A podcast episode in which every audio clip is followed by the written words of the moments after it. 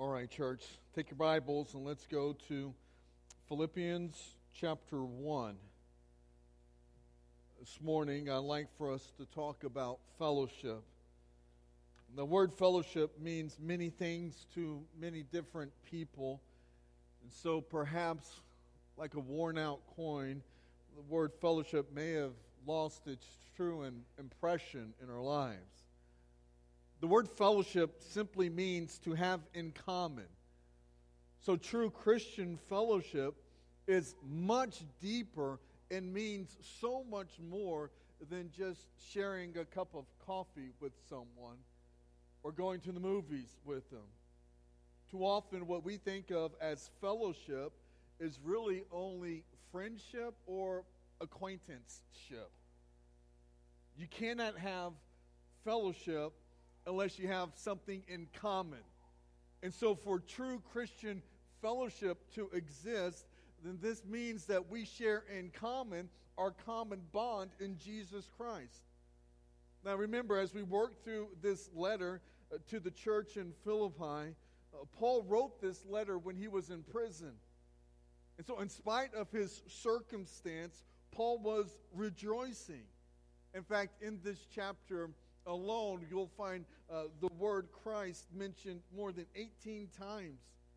The gospel is mentioned at least six times. Paul says real clearly in verse number twenty-one, "For to me to live is Christ, and to die gain." The secret to Paul's joy lies in the fact that Paul understood his purpose. He lived for Jesus Christ and for the gospel.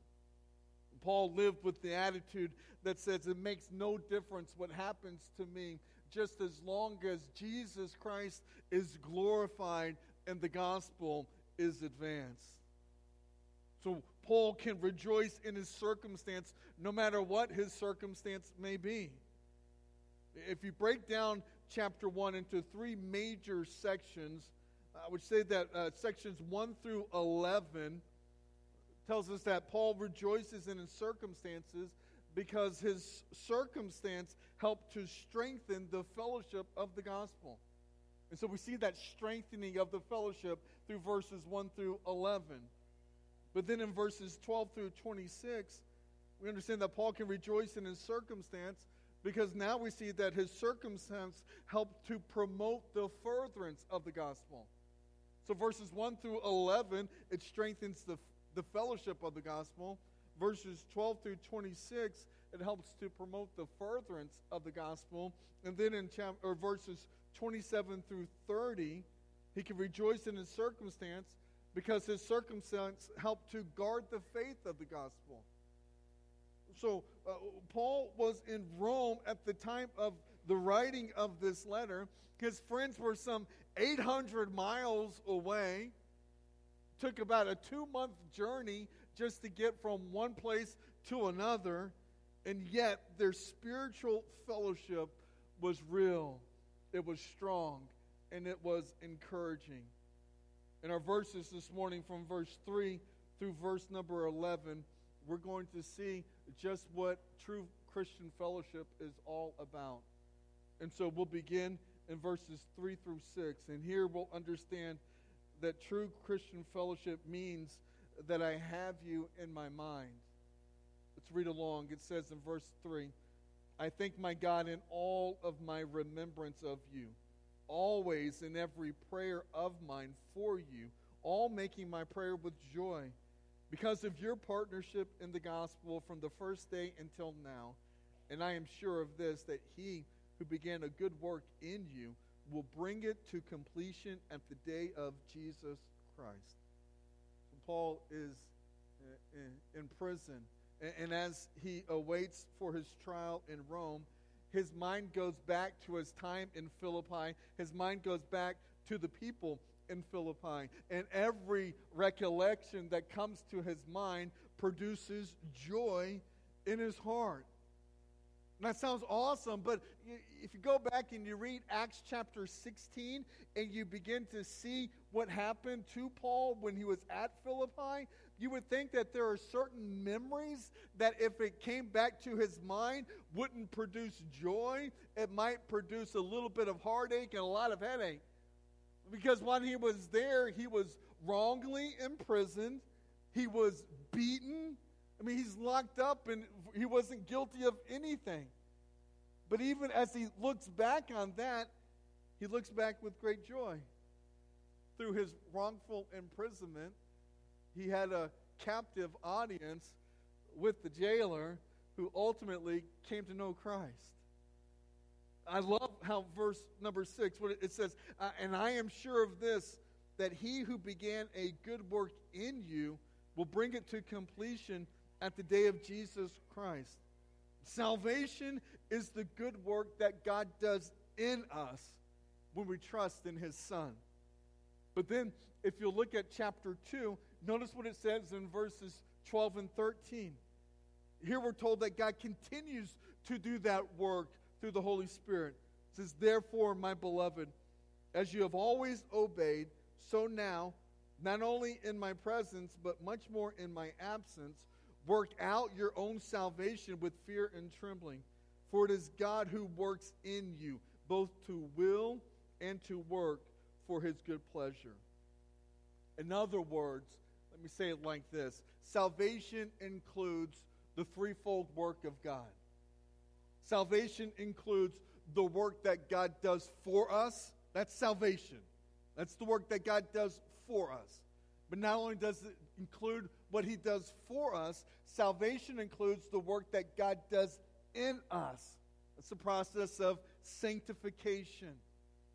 So it includes the work he does for us, salvation, the work that he does in us, that's sanctification, and then it also includes the work that God does through us, and that's service. And so for Paul, it was a source of great joy to know that God was still working in the lives of the fellow believers there in Philippi. And so as he thought about them, as he thought about his time with them, it helped to produce great joy for him, which this might be a good time to pause and ask the question, am I the kind of person who brings joy to others when they stop to think about me? As Pastor Bubba is on uh, his way to Peru, if he were to pause and to give thanks or to reflect about you, are you the kind of person that helps to bring great joy to his mind and to his memory as he pauses to think about you and about this place? It's worth asking the question. Are we living our lives in such a way that encourages other people so that when they think of us, they are they can celebrate and be excited because they can clearly see the work that God is doing in and through our lives? For us to have true Christian fellowship means that we're going to have each other in mind, but it also means that we're going to hold each other in our hearts. Let's continue to read in chapter one, verses seven through eight. It says, it is right for me to feel this way about you, because I hold you in my heart. For you are all partakers with me of grace, both in my imprisonment and in the defense and the confirmation of the gospel. For God is my witness, how I yearn for you all with the affection of Christ Jesus. Now, now Paul begins to move a bit deeper, because it is quite possible to have somebody in our mind and not to hold them in our hearts. I think if we're going to be honest with each other, we'd have to say, well, there are some people, maybe even some people that are in this room, that we don't have them in our mind. We don't hold them in our hearts because in reality, they're just on our nerves. But that's a different message for a different day. Paul's sincere love for his friends was something that could not be disguised, nor could it be hidden. I would say this, that Christian love is the evidence of salvation. It says in First John chapter three, verse number fourteen, we know that we have passed from death to life because we love each other. Anyone who does not love remains in death. So, so how did Paul display his love for the church? Well, for one thing, he was suffering on their behalf. His bonds, his chains, his imprisonment was proof of his love. See, because of Paul's trial that he was going to face in front of the Roman officials, it means that Christianity was going to be on trial. And because Philippi was a, a province of Rome, whatever decision that was made in Rome would affect the believers that were located eight hundred miles away. So in other words, Paul's love was not something that he merely talked about. It was something that he practiced. He demonstrated through his action, through his deeds, through his works. So how can we display that kind of love for one another? Let me just give you two simple things that we can do. Oh, they're simple to talk about. They're a lot harder to put into practice. But one of the first things that we can do is that we can actually begin to do something for other people. We could take this letter as an example. The believers at Philippi were so concerned about Paul that they sent supplies through a messenger, Epaphroditus, to minister and to aid and to assist Paul. And then Paul, in turn, was so concerned about the church in Philippi that he sent a letter back with the messenger so that he could encourage them in, in their in their faith, in their walk with our Lord. And so First John chapter three, verse number eighteen tells us, "My little children, let us not love in word, neither in tongue, but in deed and in truth." In other words, not just, let's not just say I love you. Let's demonstrate our love by what we do. There are times in my own life, I'll, I, I'll just speak for me. There are times in my life where I have felt an impression upon my spirit to take action for someone else, but then I didn't do it. Maybe you can relate to that. Maybe you're, you're driving on the road, going to work, and, and, and God just puts the impression on, on you to about another person. And I would encourage you that as God puts those impressions upon you, to take action behind that impression. If God is, is putting someone on your heart, then pick up the phone and call the person and, and ask them to, to, and then pray for them. How many times have you ever uh, experienced a moment where you yourself were in great desperate need, right?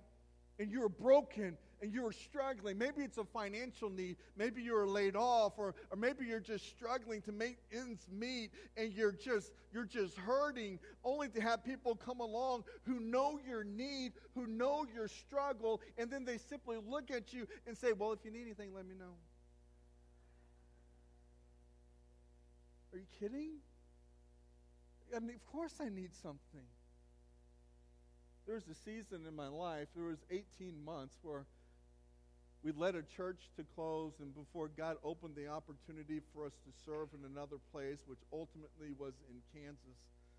And then the eighteen-month time period, it was a time of great financial difficulty for me and my family. It didn't take long within the first year where we had, you know, lived off of any savings that we had. I was working a job that made less than ten dollars an hour, trying to take care of my wife and my three children at the time, and the two dogs that we had, and a Chinese water dragon that was in the house. And, and I can remember just hearing from people who know of the struggle, who would say, "If you need anything, just let us know." And I can remember wrestling through that. Because in my brokenness and in my pride, I just call it for what it was, it's very difficult to take that extra step and say, "I need some food for my kids." And let me just say this.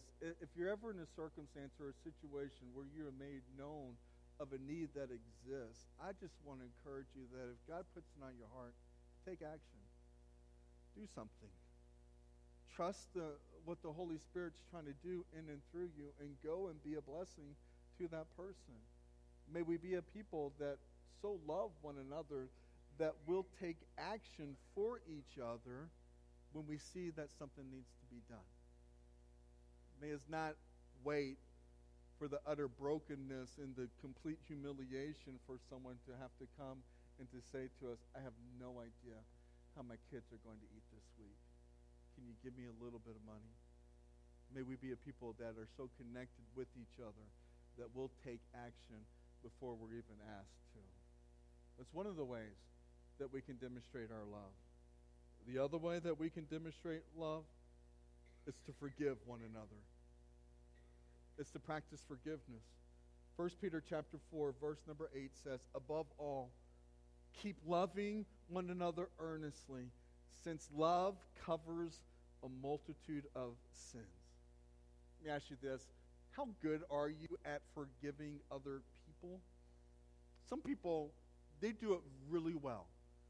Some people, they struggle with it really hard. And I think really, I think one of the main reasons why we struggle with the inability to practice forgiveness in the way that we're called to is because we have the inability to erase the painful memory from our minds.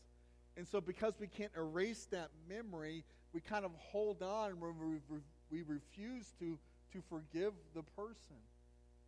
I, I think we, we've bought into this phrase that sounds good, but it's not exactly what the Scriptures call us to.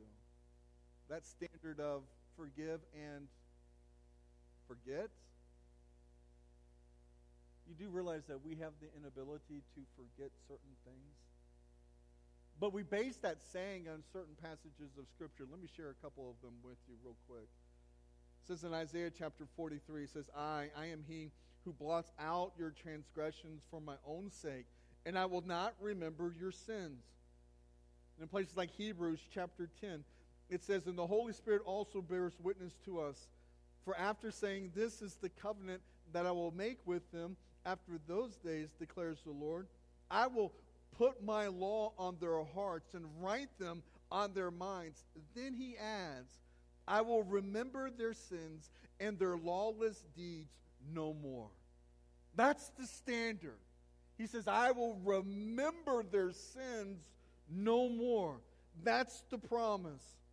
However, God's promise to remember no more is not what we usually think about when we think about forgetting. God is omniscient. God knows all things. He knows all things in the past, all things that are happening right now, and he knows everything that needs to be known in the future. Yet, when we seek and receive his forgiveness, he chooses to no longer remember our offense. Or in other words, when we seek and we receive his forgiveness, then he no longer holds that sin against us.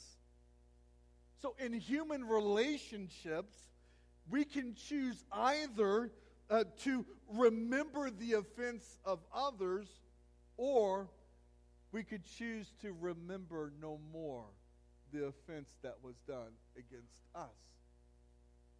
Choosing not to remember is not the same thing as forgetting. Forgetting is something that's passive. It's something that can't be controlled by the will. But choosing to remember no more, that is active. That is something that can be controlled.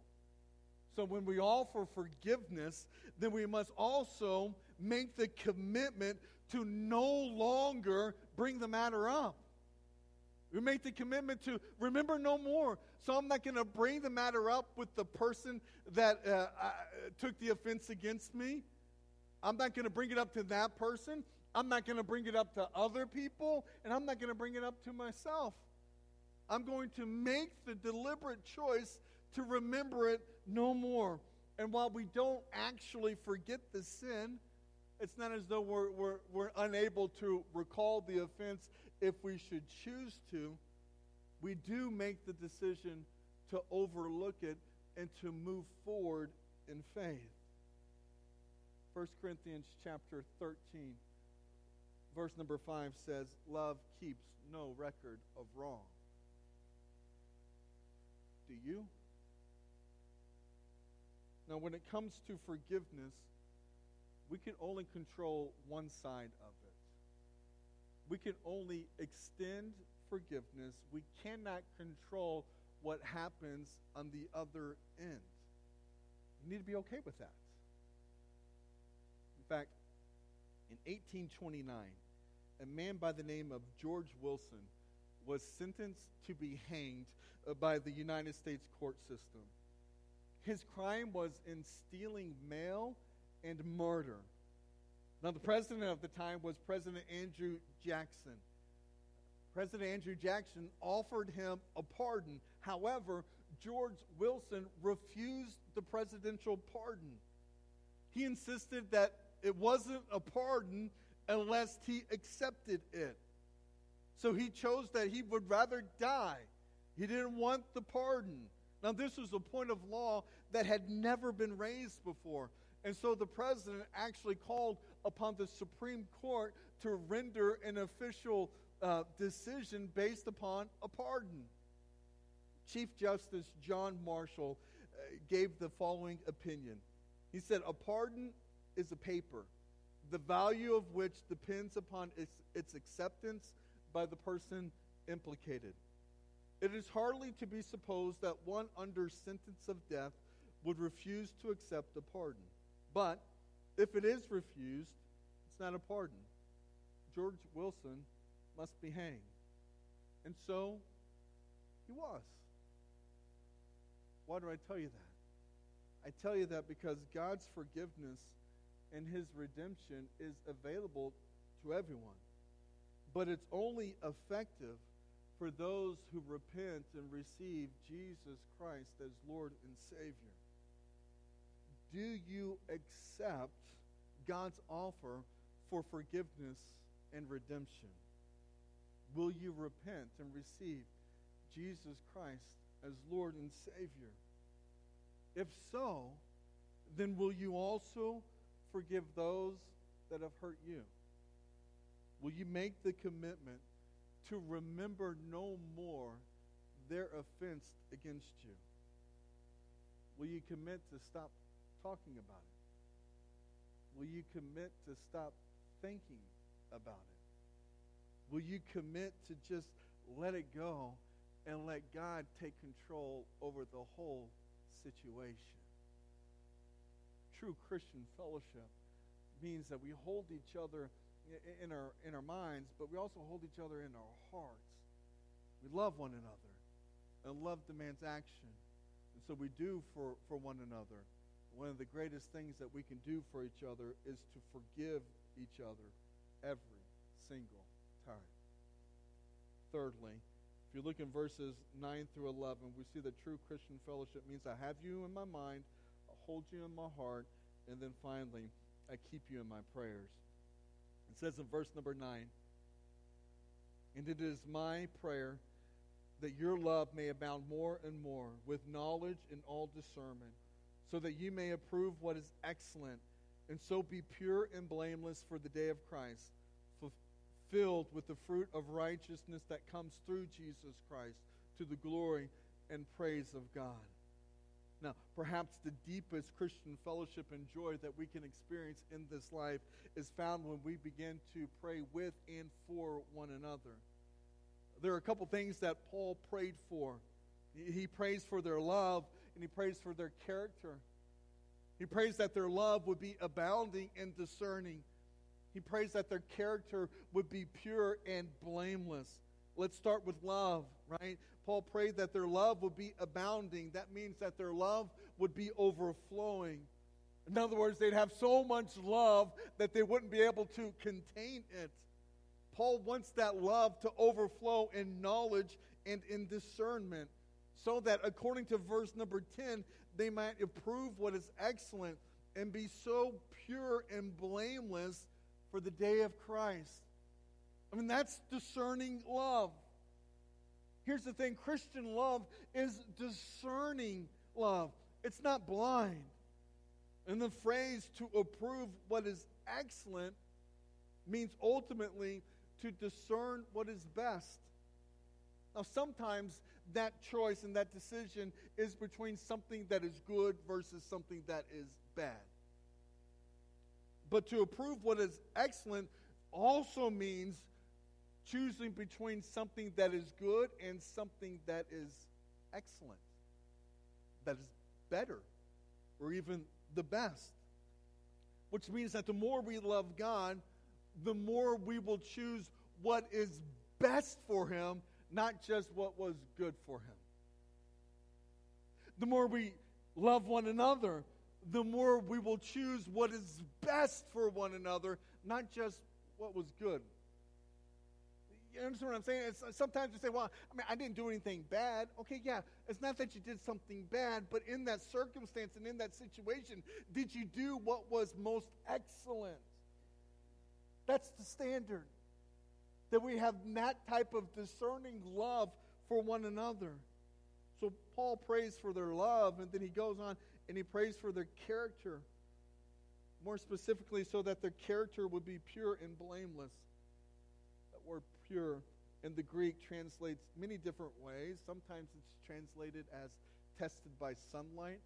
Other times it could be translated as to be sifted through a sieve. Uh, either way, the meaning is still the same. The truth is still there. Paul prays that his friends will have the kind of character that would stand the test, that would endure whatever test or trial that they faced. Prays that their character would be pure. And then he prays that their character would be blameless, which means without offense. More specifically, that it would mean without offense until the day of Christ. The basic idea of being blameless seems to relate to the idea of stumbling or being a stumbling block. And so Paul's praying that they'll be blameless, that they'll not either cause other people to stumble, nor will they stumble for themselves. Let me give you a quick two-question test that you can use and you can apply it to your lives so as you can Uh, remain blameless in your character and in your conduct.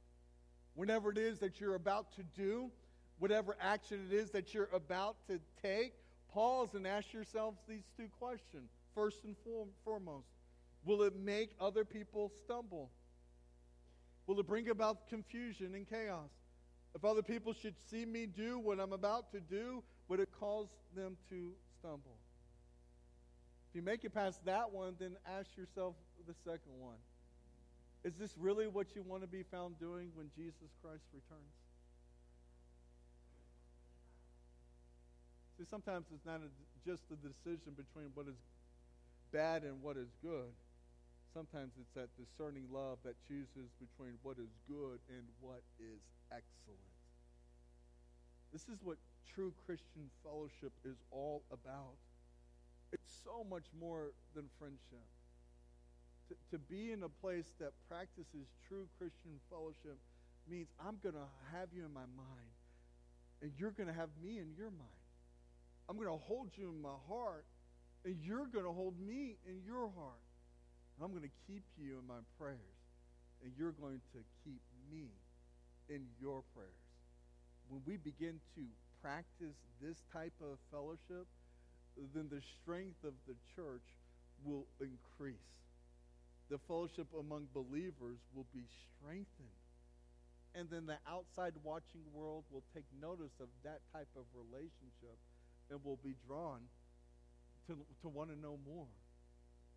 I hope, my prayer, is that I can be a pastor for life. I believe that's what God's called me to. I don't really want to move any other place. I love it here. And my prayer is that I'll get to be here until I'm done, until God's done with me. I find great encouragement from former pastors, pastors like John Fawcett. John Fawcett, you probably don't recognize the name. Anybody recognize the name John Fawcett? seventeen seventy-three, I don't think you were born then. John Fawcett was a young pastor of a very poor and small church in Wainsgate, England. However, he had just accepted the call and the invitation to, to leave that church and to become the pastor of a rather large and influential church in London. See, John was a very powerful preacher and a strong writer, and these skills helped bring him attention and recognition and also provide for him special opportunities. And, and so in his enthusiasm, uh, he talked about the opportunity with his wife, and they agreed to accept the invitation to leave their small little church in Wainsgate to go to this large and influential church in London.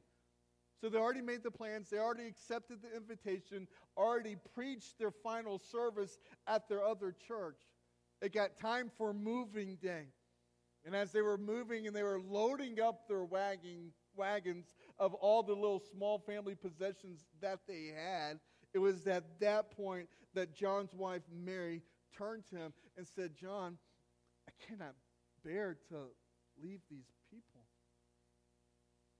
And then John, in his tears, said, "Nor can I. We'll stay here with our people." So he rescinded his acceptance to that other large and influential church. And then he stayed in that small little church, in that little poor community, for all of his years of ministry, fifty-three years of pastoral ministry in that church. It was out of that experience that he wrote the words to the song that we just sang before the message, "Blessed Be the Tide." With that in mind, our hymn of response today is "Blessed Be the Tide." And hopefully those words will take on a little deeper meaning for you as you see them. But my question for you to consider today, first and foremost, is always, do you have a personal relationship with Jesus Christ? Have you submitted your life unto him, committed yourself to follow him wherever you'll go? If you have, then do you have, do you make the commitment, will you make the commitment to truly pursue Christian fellowship among the body of believers? That's the question for us to consider. Let's pray, and then we'll make decisions based upon that. Father, thank you for today and for this church. And in this time of invitation, I pray that your will would be done and that your name would be glorified. There are some of us that need to accept salvation today. There are many of us that need to repent and to confess our sin. And God, whatever happens in this moment, may you be glorified by what you see in and through our lives. It's in Christ's name I pray. Amen. Church, let's stand together and let's sing. We can help you in any way.